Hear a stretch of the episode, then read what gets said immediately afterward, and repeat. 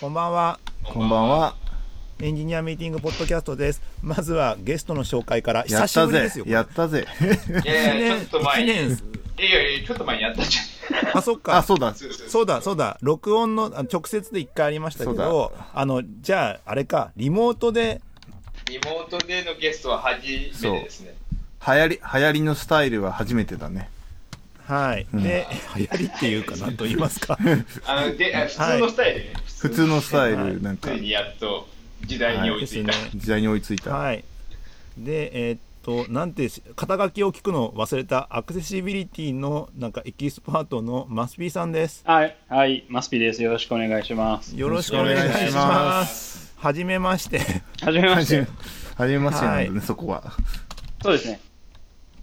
あの、大崎さん、えーで佐竹さんと後藤さんは面識がそうですねあ。ってというか、はいまあまあ、あの、話することですけど、大崎さん、なんか、よく人の話は聞くんだけど、実際こうお話しするのは初めてですね。しかも、今もう目の前にいるわけじゃない。そうそうそう会ってはい はい、はじめましてよろしくお願いします。はいお願いします。はい、あの普通ラジオとかだったらさ、事前にプロフィールとかもらってると思ってそれを読み上げるとかあると思そううんいうスタイルありますね。だけどちょっとあ今ーそれ事前に聞かなかったんで、あのネットに上がってるものを読みますね。すごいな。ウィキペ、ウィキペディアですかね。ウィキペディアじゃないい。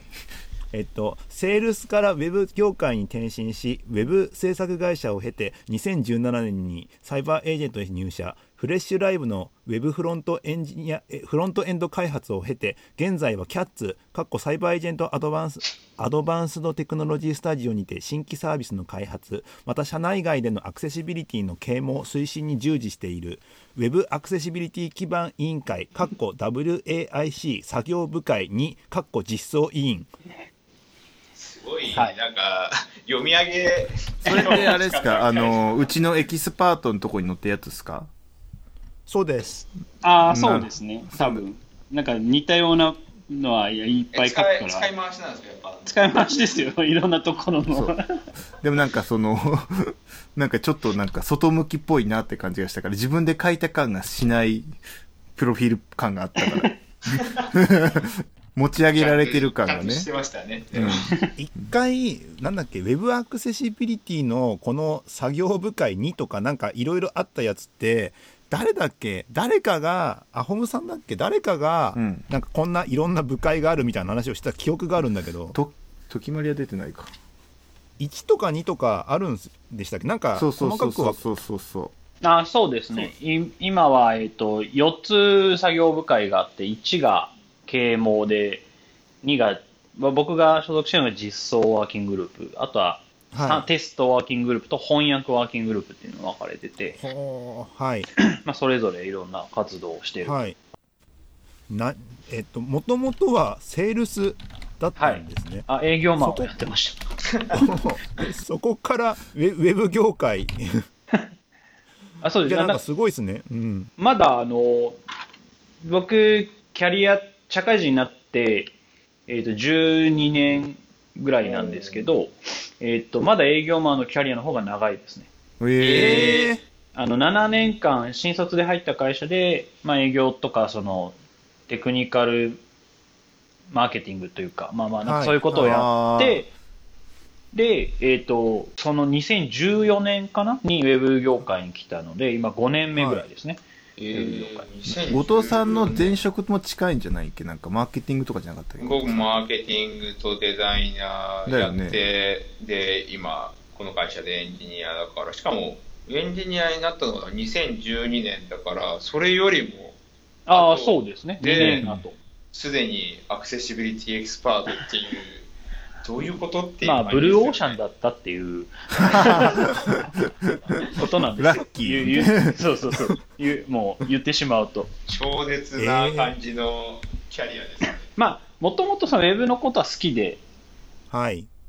大学在学中にあのウェブ制作会社でバイトとかはしてたので、あと自分で勉強して、あの、セールスフォースとかが導入されると、営業マネージャーもその画面が使いにくいから、ユーザースクリプト書いて、あの UI、えー。あの勝手にカスタマイズして、それをこう同僚に配って歩くみたいなことも。すごいなんかもうすでにこうなんか布教活動前進がありますね。まあでもなんか、便利グッズはを配るみたいなの、まあ割とみんなやるパターンかなとは思いますけど。いやいやいやみんながみんなやるわけじゃないでしょ。便利グッズ、便利コンパイルスクリプトとかあったな。当時、なんか、JS の、なんか、コンパイルとか CSS まとめたりするのとかさ、はいはいはい。コンキャットしてるだけなんだけど、コンキャットしてこう、会議を全部なくすみたいな。なんかグラント以前って感じのそう、話。グラント以前の頃はね、みんな、シェルスクリプトでやってたみたいな。ちなみにそれでフロントエンドエンジあのエンドフロントエンドエンジニアで、はい。えっとその後にアクセシビリティの啓蒙とか推進とかをやり出したのってどのタイミングでなんですか？それはあの、えっ、と、今のうちに入社した時にはもうその辺を自分の強みにしようとは思ってたのああはい。で、前職の時もその勉強会に出たりとか、登壇みたいなことはしてたんですけど、はいはい実はい。際にその職場でとか、はい。仕事に結びつけようと思ったのは、えーサイバーエージェントに入社してからというか、あの、サイバーエージェントに入社したのも、実はあの、はい。アホームさん、あの、うちの、はい。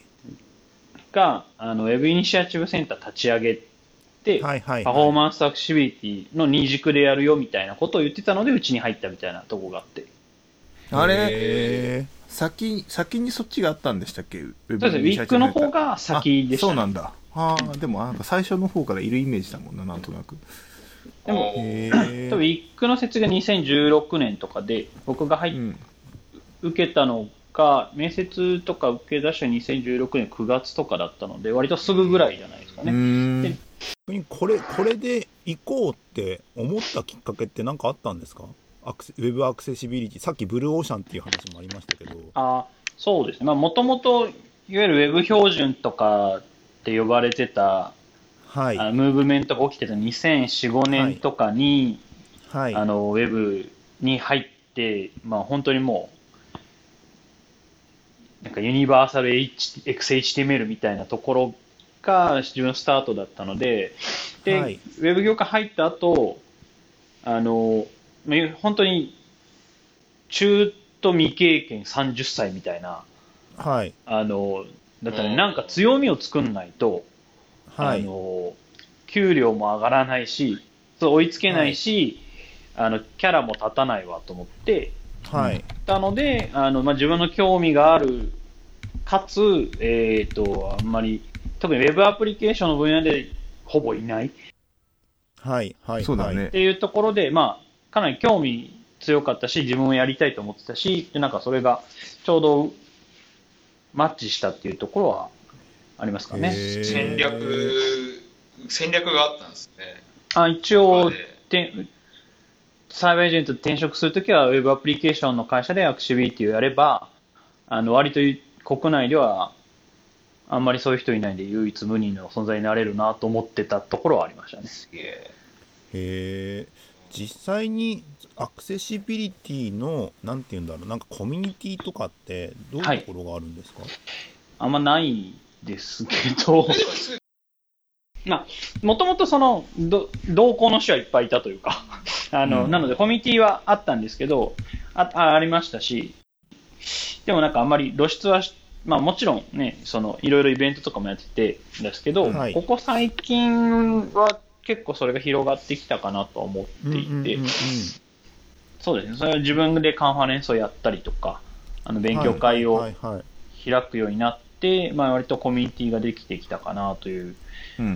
いう感じはしまあ、ます。結構誤誤解を結構されてた分野だったのになんか最近は割とそういう誤解もないですよね。いや、まだまだ、まだあるんじゃないかい？うん、ん。まあ誤解誤解ってどういうことです？いわゆるその昔からあるなんて言うんでしょう、その障害者対応だとか、福祉的な分野、まあ、それも別になく、今でももちろんメインアクシビリティの中の主たる成分ではあるんですけども、そこだけだったりとか、あの、はい。はい。はい文字サイズ変更ボタンを置けばいいんでしょう的な、はいあのはい。はい。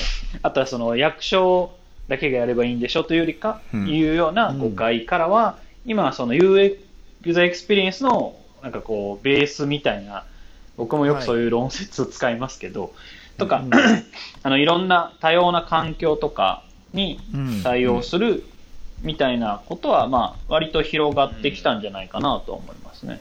そうね、あのなんか昨今はやっぱりデザイナーが意識しだしてちゃんとやるみたいなのが急激に広まったのがなんかすごいなと思う。はい、なんか昔ってそうそう。なんかデザイナー逆にアクセシビリティ対応すると自由にデザインできないからうーんってなるじゃない。なってたじゃない、はい、それがなんかぐるって回転してるから最近。はい。なんか時代も変わったなと思ってね。実際どのくらいの人がなんかそのなんか今でもあるとは思うんですよね。そのデザインに制限がかかるみたいにこう感じてしまう人もそうそう、まだ思ってる人は結構多いけど、えで実際制限だとも思います。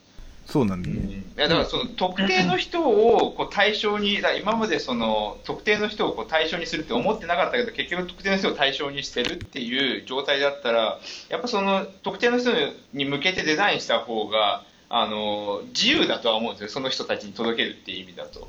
うん、でもそのもっとたくさんの人に届けなきゃいけないってなった時に制限が増えるから、まあ、その分こう不自由だけど、まあ、解決することがデザインだからまあですかねその要素が増えたっていうことですね、デザインする。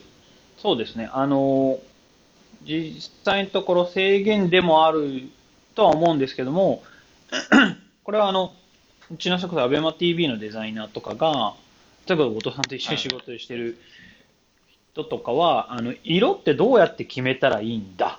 みたいなことを意思決定するときにあの例えばコントラスト比をどれぐらいにすればいいんだとか そういうのを自分で考えるんじゃなくてその加減を決め定めある程度定めてくれて意思決定の補助になるみたいな捉え方をしてくれるデザイナーは、うん、もういるの出てきたので。なるほど、ね、そうだロジックで考える人が、うん、増えたじゃないけれども、うん、そこにこう根拠デザインの根拠を求め出し求めている人が相対的に増えたから割と受け入れられやすくなったのかなという気もしますね。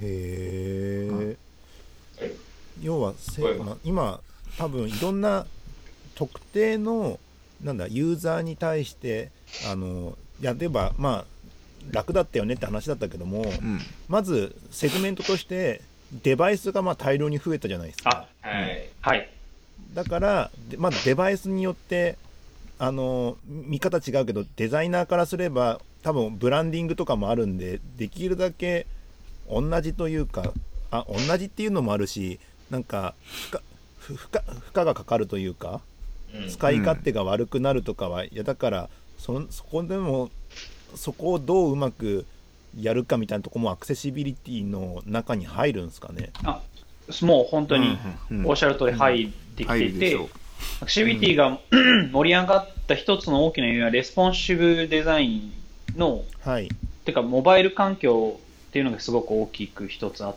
て、はい、今までデスクトップの固定の、要するに一つの閲覧かけ、ある、まあ、それ、デスクトップも実は一つではなかったんですけど、はい、本当一つ想定する閲覧環境にだけ対してデザインしてればよかったものが、モバイルとかそれこそ、えー、タブレットとか増えてきて、はい、タップで操作するとか、外で使うみたいなのに対応するってなった時に、あ、じゃあ今までの考え方では良くないっていうふうになって、多様な環境に対応、耐えうるデザインをしなければいけないっていうのはもうまさにアクシビティの考え方なので。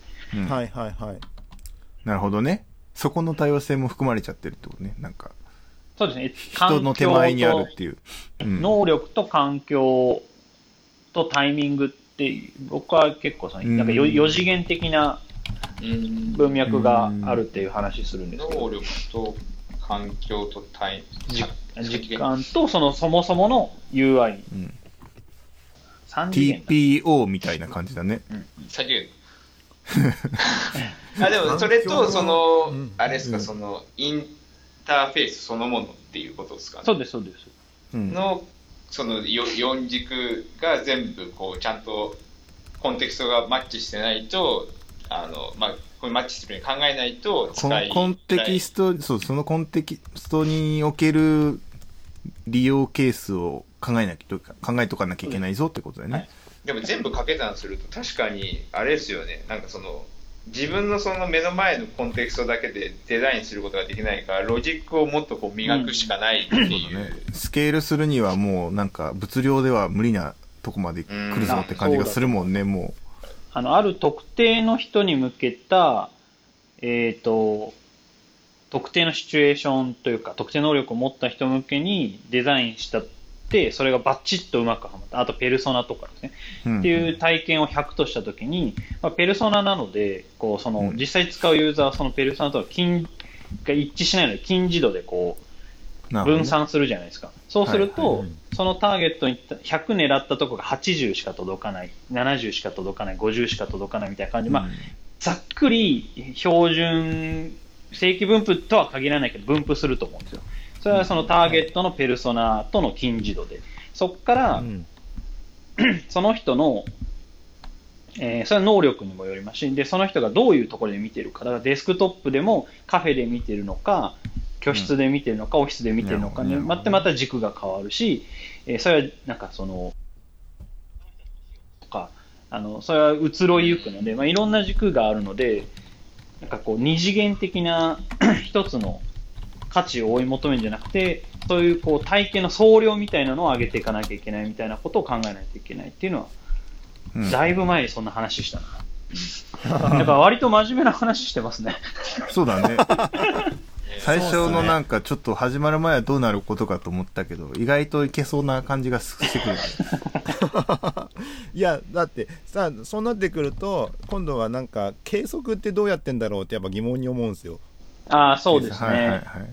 だとても計測しづらい問題だと思います。うん、なんかどういうふうに測ってこのアクセシビリティが向上したよねとかなんか決めたりとかしてるんですかね？えっ、と、今の計測で言うと、うーん、やっぱりまず、ほとんどがガイドラインに沿ってるかどうかっていう計測しかできてないのが事実で、しかもまあ、それすらもできてないところが。うん。うんうんうんでうん。ただ、今、本当に今、すごいホットな話題で、あの、やってるのは、その、エッジユーザーって言われる、その、え さっきの分布で言うと端っこにいる人たちによるユーザビリティテストを今やっていて、今はその視覚障害を持っている人たちでテストをしているんですけど、うん。例えばそれを高齢者にするとか、子供にするとか、あの、外のすごい過酷な環境でしてもらうとか、そういうユーザビリティテストをエッジケースでやっても耐えうるかどうかみたいなのを今始めていて、それで耐えれれば、ある程度の体験は、それより過酷じゃない環境だったり、エッジじゃない環境でも担保されるでしょうみたいなイメージですかね。なるほどね。ですか？日が超眩しいとかああ、そうだと思う。例えば、あの、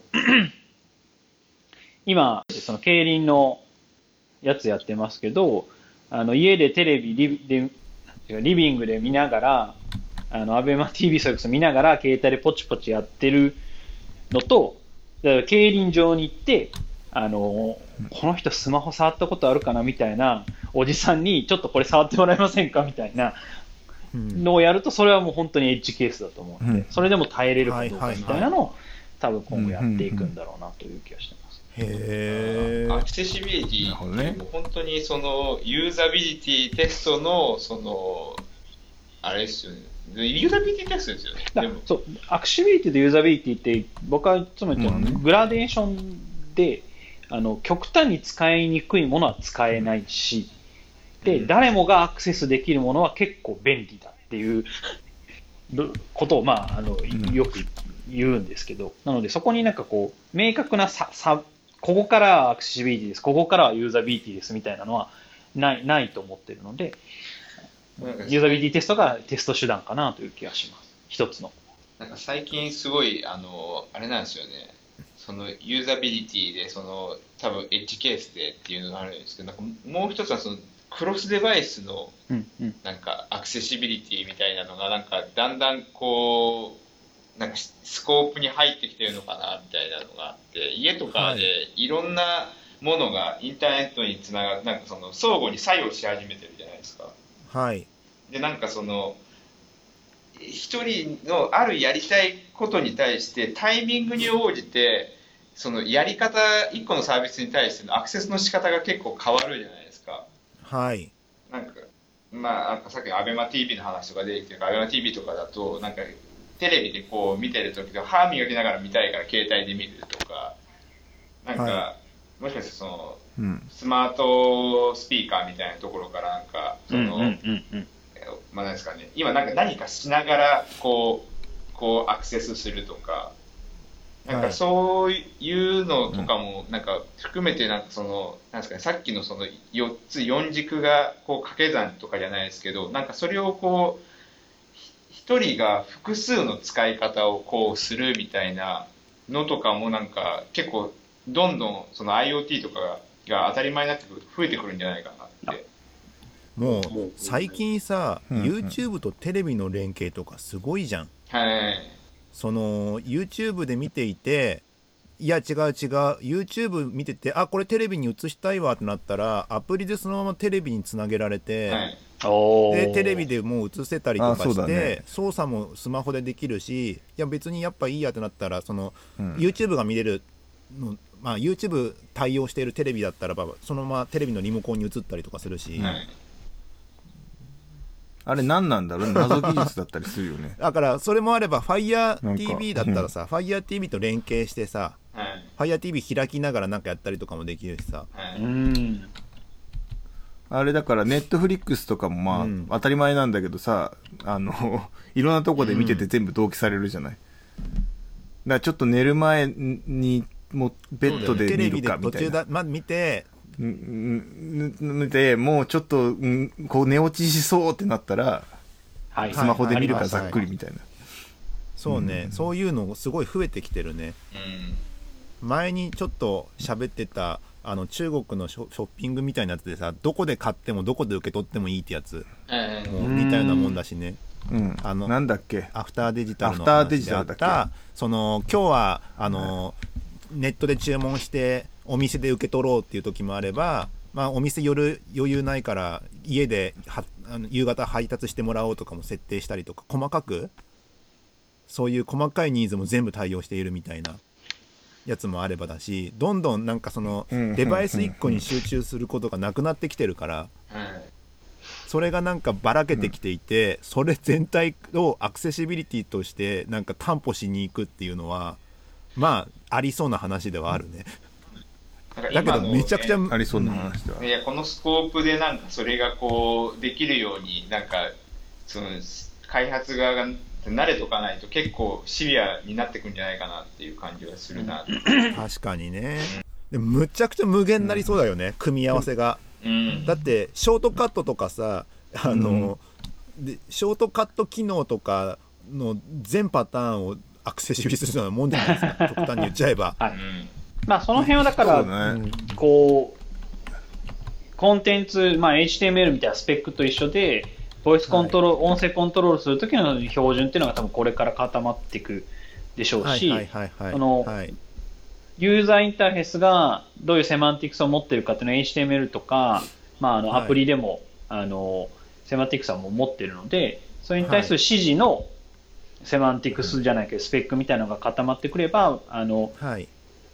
UI 側はぼあのスマートスピーカーが来ても、えーはい。音声に Siri が来ても、スクリーンリーダーが来ても、何が来てもこううん。プロトコル対応できるみたいな。で今、はいそれってキーボード操作だったりしてて、キーボードエミュレーターを使えば、あのウェブだったらこう操作できるんだけども、キーボード操作に対応してないウェブサイトはそれにこう対応できないみたいな、はいはいはい。物理キーボードじゃなくてなんかソフトウェアキーボードだったりとか、あのうんゲームコントローラーがキーボードの役割したりするじゃないですか、それのまあ拡大版みたいなことがうん。多分今後起こってくる特に音声 VUI の世界で多分かなり起こってくるんじゃないかなという気がします。中間インターフェースみたいなもうのがこん。う出来上がるみたいなイメージなんですかね。中間に対してがそのプロトコルつまあコミュニケーション方法みたいな感じになる気がしますね。へえ一つ確かにあれだよね。なんかそのシリとかなんかアレクサからウェブをブラウザできるってどうやってやるんだろうってなるもんね、うん。今だと読み上げてくれるだけだからさそこのリンクどれみたいなのってさなんかキーボード操作のみたいな感じでうん。うんなんかあるはずだよね、読み上げた後にリンクがこんだけあるけどどれ、行く？みたい Google アシスタントとかまさにあれですね。両方じゃないですかインターフェースが。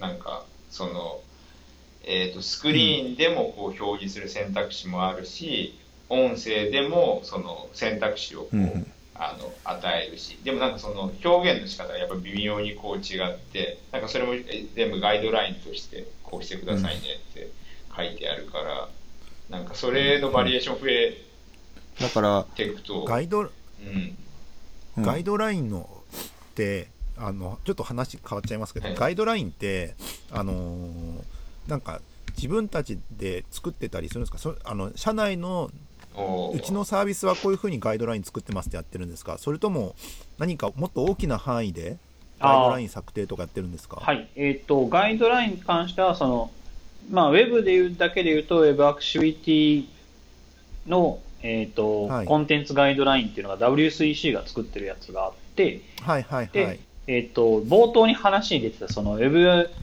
ティビティ基盤委員会が、はい、えっ、と、その、WCC が作っている Web アクティビティコンテンツガイドラインというのを、えっ、と、ISO の国際規格になるんですね、それが。アクティビティコンテンツ。で、はい。それを JIS に持ってくる、日本工業規格に持ってくるっていうのを、その Web アクティビティ基盤委員会が翻訳を通してやっていて、のはいやってるんですね。まあ、そうそういう規格が国際的、もしくは国内的な工業規格があると。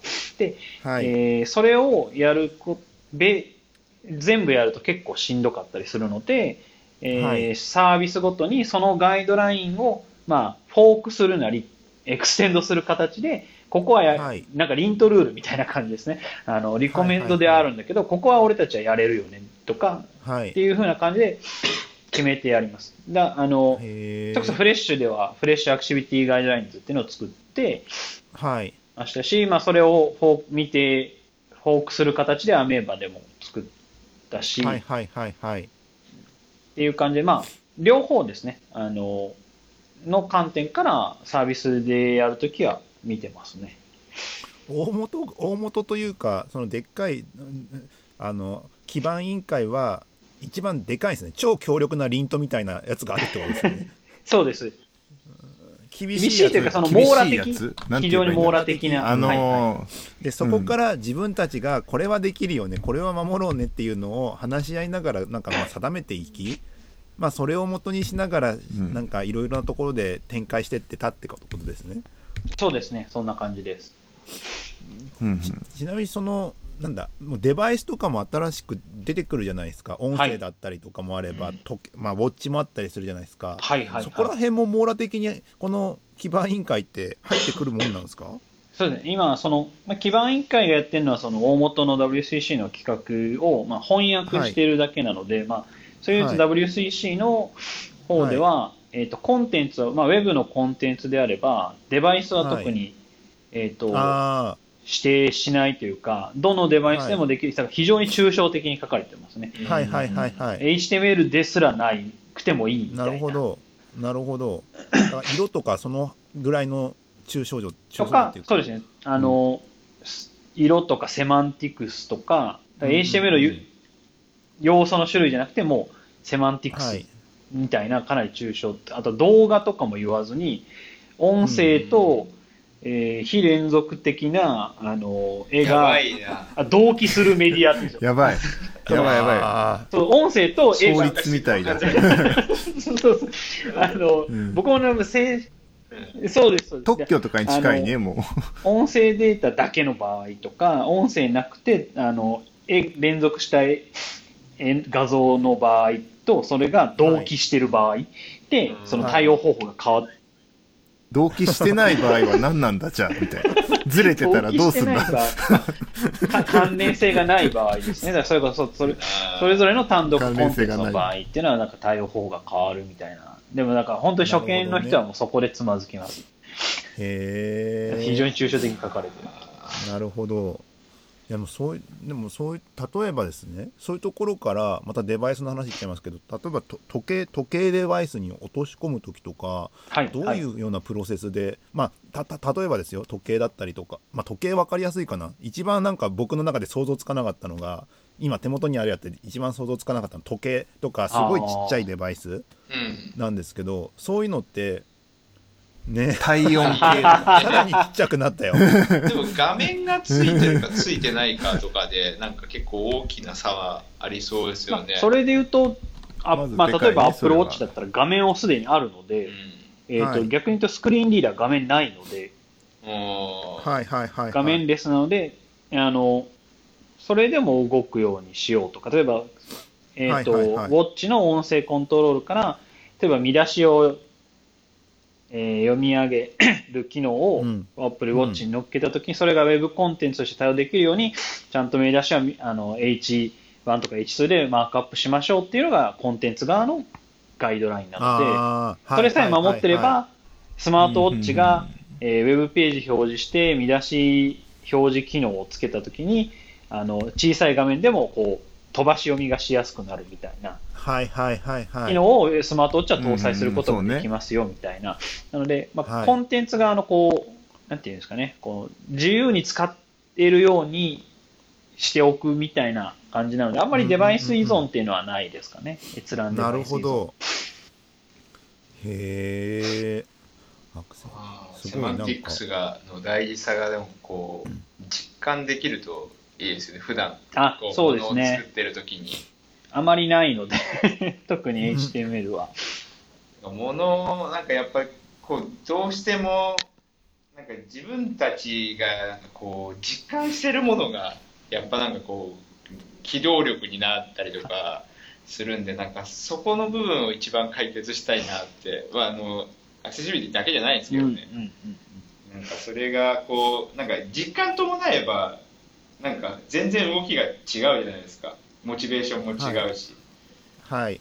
なんかそれをこうあの一番最初に解決するのがなんか近道なんじゃないかなってすごいいつもうんうんうん。思わ思思いますよね。そうですね。まあ、あとはその、自分が実感することもそうだし、自分たちが気をつけて作ったものが誰かそれを必要としている人たちに実際に役に立っているところを見る。特に、まあ、よく僕が使う手は、その本当に全盲の人に来てもらって、スクリーンリーダーの実演をしてもらって、あ、あ自分がこうやってマークアップしたとこが役にちゃんと立ってるんだって実感してもらうと、すごくこうん。う、その後入ってもらいやすい。あの、デザインだったら、まあ、色が見えにくい人とか、あの視野が狭い人に対して、あこのウェブサイトは見やすかったですとか、このアプリは使いやすいですって言ってもらうと、あできてるじゃん、俺ってなってう、ん。よりその、はい自分がそれを再生産しようとする。じ実はできてることも多いんですけど、あのそれに普通、あの、なんていうんですか、その気に留められないことが、まあ、我々も含めて多いので、ちゃんとその、うんゆ役に立ってるってことが理解してもらうと、それを再生産してくれるっていうことはいはいにつながる。はいはいまあ、。それは、なんていうか、こう、ほ褒めるのをちゃんとやっていくみたいなのは大事です。へえ。ずっと定期的になんかユーザーテストとかやってる環境とかだったらなんかそういうのにもなんか触れられるからなんかそういう意味でもなんか良さそうですね、なんか定期的なユーザーテストは。結構自分からやっぱエッうんエッジユーザーじゃないけど遠いからさ、もうやる以外わからないよね、共感する方法が。どんだけ想像してもそういう状態がわからないから、もうそのすり合わせにインタビューが一番やっぱ効率良さそうだね。だと思います。百聞は一見にしかずじゃないけど、うん、うん。なるほど。なんかそあのあれなんですか今ななんて言うんだろうななんか多分啓蒙とかだと思うんでどういう風になってるとなんか一定あこれまあも目標と言いますかはいはいはい。なんかこうなってたらいいよねっていうのって、なんか具体的にあったりします？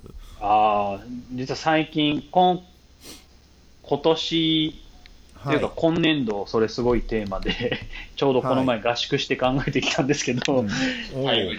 はい。あの、まあ、組織の状態というよりかは、あ内部的な状態というよりかは、ううちが、ないしはうちが出すプロダクトがどう見られてるかっていう感じになるんですけど、はいあのはいはい。サイバーエージェントが出すプロダクトなら、使えるよね、あ、うん。安心して使えるよねって思ってもらうブランドをサイバーエージェントに残す、何作るっていうのが多分最終的なゴールになると思ってて、はい。簡単に言うと、なんかうん。Google が新しいプロダクトを出したときに、なるほどね。結構、まあ我々だったら、あ、Google が出すんだったら使いづらいってことあんまないんじゃないかとか、うんあの、はい。それこそその、うん。アクシビ、いわゆるこう障害者的な支援技術にも対応しているだろうとか、そういうこうはい。安心感があるじゃないですか。ユーザーインターフェースに対する。うん例えば、その Uber とか今、うん。えーどこだろう。ブランディングみたいなとこまで来ちゃってるね。ああいうところが出してくるものは、きっと使いやすいものになってるだろう。だって、はいえーあんないろんな多様な人が使えるものをこれまで出してきてたブランドだものっていうところに持っていきたいなと思ってます。なるほど遠いですけど。ちなあのーちなみにアクセシビリティとか興味があって学びたいっていう人がいたらはい。どういうことをおすすなんかどういうどうやったらいいよみたいなアドバイそうですね。えっ、と、一番よく使う手法は、えっ、と、デザイニングウェブアクセシビリティっていう書籍が、はい。はいス。はいもう、経経典っていうか、経典みたあいなの、唯一なんですよ。あの、はい要するに実装側からとか、あの、要するにウェブのマークアップ視点から書かれているものとか結構あるんですけど、仕様策定とかどういうプロダクトとかどういう仕様にしてはいけないからどういうデザインにしてはいけないどういう実装してはいけない網羅的にしかもかつ分かりやすく、えーはい。書かれている本がそれぐらいしかなくてそしてそとてもよくできているのでへー。それをまず読んでもらってうちでよくやってるのはまずそれの臨読会をやる。うん。はい。で、えっ、と、臨読会やって、そのケースケース、そのインアクセシブルなケースの紹介とかがあるので、あ、翻って自分たちのプロダクトでこういうことをやってないか。例えばそのキャプチャー、えっ、と、はい。画像キャプチャーを導入してたら、視覚障害の人が見えないとか、えっ、と、はい。フォーム、ログインして送信フォームで15分でセッションタイムアウトする場合に、はい。あの、子育て中にホーム入力してたらセッションタイムアウトして 入力できないよね、みたいな、いうような事例がいっぱい載ってるんです。あ、こういうのを自分たちはやってないだろうかとか、はい。い。うことはい。はを、なんかこう、議論しながら一生ずつ読み進めていくっていうのを非常に、あの、やり方としては推奨、うん。てかおすすめしてます。なるほど、すぐできそうですね。すぐできますね。まあ、輪読で本があるっていうのはすごいアドバンテージありますよね、そうですね何も。ないみたいなところから始まると大変ですからね、でもなんかその今の推薦されたその本とかがなんかわ分かってるか分かってないかっていうなんかその情報のその際で結構最初のつまずきが変わりそうですよね。あ、その本を認知できてるかどうか。あ、そうですね。あの、できてないとそれこそさっきのうん。が中ごく抽象的なガイドラインにぶち当たってこれをやんなきゃいけないのかって言ってやめてしまうとかもあるので必ずしもオリジナルに当たるのが一番早いとは限らないあってそうですねまあね。間違いないですねうん。なるほど新約聖書みたいな感じですかね。旧約ちょっと読めないって、わからない。まあまあまああわからのないって。似ているとこはあると思います。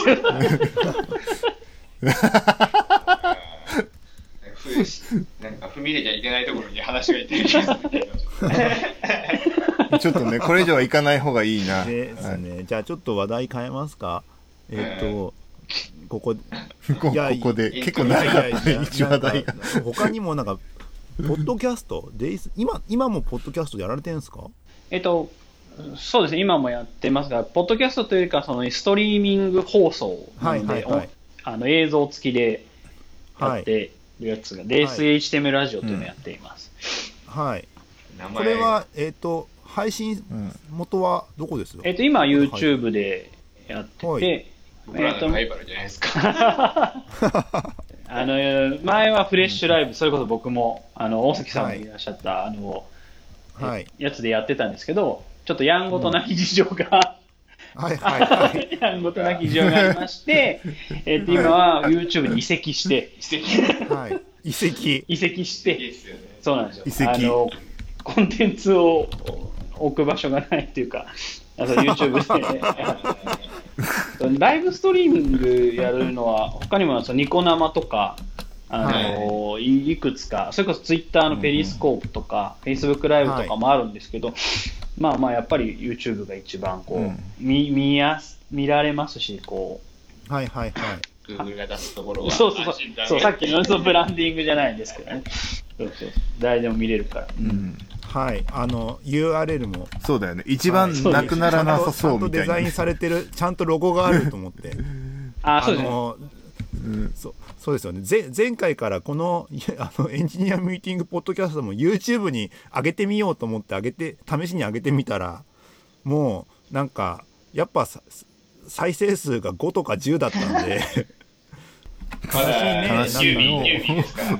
YouTube で。はいはいとりあえずあのーあげちゃんとデザインをやんなきゃやっぱダメだねサウンドクラウドはなんかそれっぽくなっちゃうじゃん音声上げたらうんあ、そうです。それはサウンドクラウドのデザインだと思いますね。専用サービス。うん YouTube はね、うんちょっとね、よくできてる優しくないね。絵がないとにしんどいですよ、YouTube はやっぱり。そう、うん。そうですね。ちょうど、うん、なんで、あの、なんか、習って、あの、ちゃんと、これはもう実際にお酒飲んで喋ってるんですか？あもう、ガンガン飲んで、はい。お酒飲んでます。あれ？大崎さん実際なんか見たことないかな？僕は多なんかよくやって分た気フレッシュライブでどっかあの社内のスラックかなんかかなわかんないけど何かで流れてるのを見かけたことがあるぐらいなんですよ、はい。あいやなんか僕らが横で収録してて、終わって出て行った時に、なんか、なんか、チュー。ハイとか持ち込んでやってた時とか結構あった気がするから、4階の会議室の一室で僕らもやってて、で、多分はいその、え このポッドキャストも 会議室で撮っててみたいなのはなんかあった気がします。横で横で？そうそうなんかやけにやけにん隣うるせえなみたいなやつがあったってこと？あれなの？そう、それそれそれそれそれ。な、なんかね、おつまみとかも用意してて、結構ガシャガおでんとか持ってきてる寿司時もあった気がする寿司取る時はそう、結構ガチャガチャ。結構コストかかるんですよ。ミートアップ自腹だからね頑張って。ますあ 本当に本当に、あの、おつまみ買って。まあはい。名前にたがわない。そうですね。あの、最初でも、ポッドキャストにしようって言ってたんですよ。で、一回、はい。えっ、と、お酒飲みながら、まあ、録音したんですけど、はい。あの、お酒飲んでくると、だんだん、なんていうんですか、あの、まあ、発言が過激になっていって、はい。あの、はいあの、まあそうでしかもその。収録だから、誰も聞いてないわけですよ。だから、どんどんこう、はい。歯にこの切る気せず、もう、あの、で、結果、後から聞き返したら、これ絶対外に出せないわってなって、はい。はい。で、えっ、と、ちょっと方針を変えて、あの、生放送にしてしまえば、あの、ちゃんと抑制するんじゃないかというはことで生放送にして、ああ、なそうです、そうです。なそういうことね。なあと編集がいらないっていうのが、はい。あの一番楽だなと思って、リスクは高いですよ。ね。はい。リスクは高いです、もちろん、もちろん。あの最最悪、公開しない。はいはいはいはい。でも、心理的安全性を低くすることによって安全にするっていうやり方だね 危険だぞみたいな僕たちも あのこ最初ねのエンジニアミーティポッドキャストで最初ね酒飲んでやったんですよはいはい。酒、ゼロ回そうね、何個かそれでね、ボツってゼロですよね。あ、一緒だ。でうちもシャープゼロボツってます。そうシャープゼロはあのこれはさすがに悪口だからやめようってなって結構、うんあれで、最初の時は飲みながらじゃないですよ。結構、2、3時間飲んだ後 やもう出来上がった状態。でもまさに泥酔じゃん。ダメダメ。もうかなり出来上がってる状態グループ総会の後でしたよね。あうんあ。はいはいそうそうですそうです半年に1回の会社のまあなんかあのーお祭りみたいなのがお祭りみたいな総会のあってそこでぐでに酔っ払った人たちがあのかうん会社に戻ってそこで「ポッドキャストってどう?」って話になってその場で始めましたよね。そう、なんでうん飲み直そうみたいな感じだったんだね、ってみ。たんだけども、うん、まあこれは面白いかもしんないけど流せないわ流せないわになってっていう同じことあ全くほ同じですぼほぼ同じですね。あれですね、その抑制の仕方が、ちょっと方向性が違いますよ飲まなくなったのと、おこっちは生放送にするっていう、アグレッシブな方向に。より倒す。まあ、その生放送にしたのは、まあ、当時やっぱりフレッシュライブに関わってたからっていうのも、でドッグフーディングする目的があったので、あのちょうどいいじゃんっていうふうには、なるほどね。これは変わってたかもしれないですね。開発するプロダクトが違ってたら。いや僕らの最初はなんかその、ライブ配信とかそういうことじゃなくて、なんか、大崎さんが、ラジオやりたいんだよね、ポソって言ったことから始まってるからね。音声で。うんポッドキャストもそんなにもう、なんか、ポッドキャストでちゃんとやろうとかもなくて、ただ、ラジオがやりたいっていう、なんか、めちゃくちゃ、プリミティブなんとなでしょうね、あのころに始まるラジオやりたい欲求みたいなのって。なんなの僕はもう世代なんでああの要はもう学生時代はもうあのラジオ。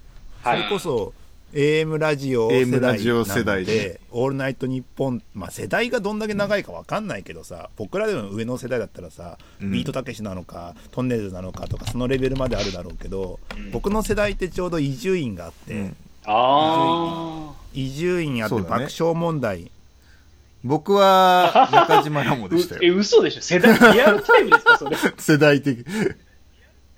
リアルタイムでなんか僕はすごい深夜に、あれ FM かもしんないけどな、もう、に、に、月曜日の深夜の、あ、えっ、と、ゆえ？うん、?3 時、2時から すげえ6時までやってるんですよ。生放送？生放送、ずっと。もうマジやばい。生放、確か生放送でも誰も聞かないだろみたいなのずっとやってるみたいな。生放送だったから収録なのかないや収録でその長い時間はやんないだろうまあ生放送なのねそうなんでしょうね。そう、生放送だと思うんだけど、それずっと、それは中島ラモと、あの、ゴンチチの父松村がやってる名古屋名古屋。もう本当に、滋賀県。あ名古屋というか滋賀県かな。どこでやってるの？僕都内都内のやつだと関東だったんであの AM ラジオで AM ラジオですね。福山雅治とかうん。松あ村ー松村邦弘とかああ、ちょナイナイもやってたしその僕、ナイナイイ聞いてました。ああナイナイ僕、僕あと中島みゆきのやつ聞いてましたわ。月、日、日曜日の、今縛りが。あ本当だ、本当だな。中島みゆきのやつははい日曜日の夜にやってて、なんか看護婦とか医療関係者がめちゃめちゃ投稿してくる。夜勤明けだからだ。あ、夜勤中、夜勤中。夜勤夜勤とか夜勤の人、夜勤中にめちゃくちゃ投稿する番組だった気がする。それはくっそ面白かったんだよな。はい。今思い出したわ。そこら今辺ですねなんか深夜1時前後の時間帯ってやっぱり学生で受験生がよく聞いてるとかはい。い。う。のがあるんだけど、そのその時間帯はやっぱいいな。そそうなん。うんだだその後の時間帯がネットがなかった頃なんで僕の中学生の時とかってやっぱ、そあの PC とかも与えられてなかったし、インターネットも特になかったんでそういうそう。テレビもなかったですよね、部屋にテど。レビはテレビはあったぞちっちゃいのが。そう。あでも一人部屋にはえー僕な,、なかった与えられてなかった、ラジオしかなかったから、えー。そう、与えられてなかったから、ずっとラジオ聞いてたそこら。辺とかの流れなんでしょうね。そのラジオ僕の中のラジオやってみたいっていうのは多分それを、うん。なんか知んないけど、ググループ総会の帰りにふとで出してみたって感じふと出たっていう。ふと出たでしたね。でもあれですよね、あの、リビルドの話とかもあってでしたよね。確か。ん？リビルド FM そうそうそうそう。そんな真面目な話、そんな話、真面目なこと言ってたっけ、俺ら。ああリビルそうド、まあまあそれもリビルド FM とか。いうん。ポジションとしてはリビルドは真面目すぎるから大変。そうそう。ああいうのじゃないんだよな、って。ブパイオニアじゃないですかうん、そうパイオニアで、うん。もうなんか硬いのもあれだなっていうのと、あとあのちょうどその新卒とか、はい。あの内定者の子子とかになんか話を聞くみたいなのがあって、はいはい。毎毎回喋るの大変だなって思ったってのがもう一つあったんですよね。うん。だから、あのこれ聞けって言ったら分かるようなものを作ろうっていうのもあったし、さすがにでも100今日こうやってたら、なんかこれ聞けっていうのもちょっと言いづらくないですか？いやもうだって今となってはうん。全く進めないもん、進めないそう。だね9話はおじさんたちが喋ってるだけですから。うんそう。そうですね。それはそれで面白いんでしょう。面白いですけどね。うん。でも、本当そうですよ。もうそれでちょでもちゃんとやんなきゃいけないよねって話なんですけどねっていう感じですね。はい。まあでも真面目のバランスと、その、ダベリのバランスは、あの、すごくわかる気がしますね。そうね。別に僕らも別に真面目にやろうとは思ってないけど、ずっとダベってるだけだとなっていうのもありますし、僕らは毎回必ずゲストをよ、まあ、2人でやる、ね。まあ、もう1人ホストがいて、で、ゲストを呼んで3人でやることが多いんですけど、まあ、ゲストを呼ぶときはやっぱり、ゲストとはちょっと真面目な話をし,、はい。しようかっていう。はいはいはいで、あと、その、そういう感じでもないと、その人とこう、数時間、ちゃんと話さなかったりするので、お酒飲んでると、単純に居酒屋行っちゃうとなんかダッとなっちゃうし、はい。で、確かになんかもう、そうそう面白くしようと思っちゃうもんね、本当に。でもね、それはなくなってないんですけどラジオでも。でも、あの、本当にこう、まあ、ポッドキャストというか、あの、真面目に仕事の話をこう、会議室でやっても、なんか、砕けられないから、はまあ、ちょうどいいバランスかなっていう気はします。はい。はいはいはいそうっすね。だって今 SFM のその YouTube のチャンネル見てますけど一つ3時間とか4時間とかやってるんですね。やってますよ。うん一番長いの5時間とか4時間ぐらい。しんどい、トイレはトイレっていいんですよ。とか行きたくなるじゃん、もう。あの、本当に、え本当に、あの、ルールはゲストを、ゲストを朝朝まで生テレビ方式だ。のなのだけ一応ルールがあって、二人のうち一人は、そうです残りましょう。で、あー。だからあのゲストがトイレ行くときは一緒にホストもついて行ったりするので、あの、はいはいはい。で、一人で残った時間は、あの、政見放送タイムっていう、あ っていう、で、カメラの前に座って最近思ってることとか、あの、作ったプロダあ、なんか、OSS でちょっとこんなの出したよとか、あそういうのを話すタイミングにしてるとか、イベントこんなのやりますみたいな。でもね、3時間もやってるとずっと見てる人いないので、はい。でも固定リスナーついてくれてるけど、うん嬉しいあそうだよね。ですからあね。ー面白いですね。はい。そんなところで1時間ですかね。あっという間ですね。あっというこ間だった。本当か。アクセシビリティの話40分ぐらいしました。そうですね。結構しましたよね。結構しましたね。真面目でしたねか。ったですねそのバランスがちょうど良かったですね、最後のあのうんこのさじ加減が。普通、うん構成逆ですよね。温めてからそっち行くのに。真面目にやって終わった後に 下ってる。ちょっとね、ねちょっとこう ふんわり終わっていくってやっぱあのちゃんとした話を先にしたかったんですよ、今日は。うん。あの先に下らないあの YouTube のさあの初めて前回上げたんで、はいはい。YouTube ってしどこで離脱したかが分かるんですよね、はいはいアナリティクスで、そしたらさあー14秒でみんな離脱してってたからさ、あこれはもし価値がない。な早いファーストビューみたいなもんじゃん。ファーストビューみたいなのがすげえ減ってるのを見てこれは先にちゃんと真面目な話をやった方がいいんだろうなっていうのを確認したくてちょっと先に真面目な話を入れてみました。早めにゲストの名前出すとかもすごい重要そうですあね。あの、それで言うと、すごくアドバイス受けたのは僕らも、あの、はい。番組の冒頭に必ずどんな番組かっていうのを入れる。入れなさいと。ああというか、その、冷静にしてみるラジオは、あの、お酒を飲みながら自分の主義主張に従って管を巻く番組です。主にウェブはい。制作関係の話を中心にしていますみたいな、あ2フレーズぐらいのえあの、でも、テレビ番組とか見てると、どん、なん、どんだけ長いバラエティ番組でも最初の5秒、10秒とかに、こういう番組だっていうのをやってるんですよ。ああ、はいはいあそうそうそう。やそれだとやっぱ初見さん、あ、こういう番組なんだねっていうのを、まあ頭に入れてくれるので、そこでまあ、あ、じゃあいいやっていう人もいれば、あ、ウェブの話だったら聞こうかなって思ってくれる人もいるし、とか。はいーもう一個でも作っといてもいいかもしれないですね。森田か、森田和義アワーってことだな。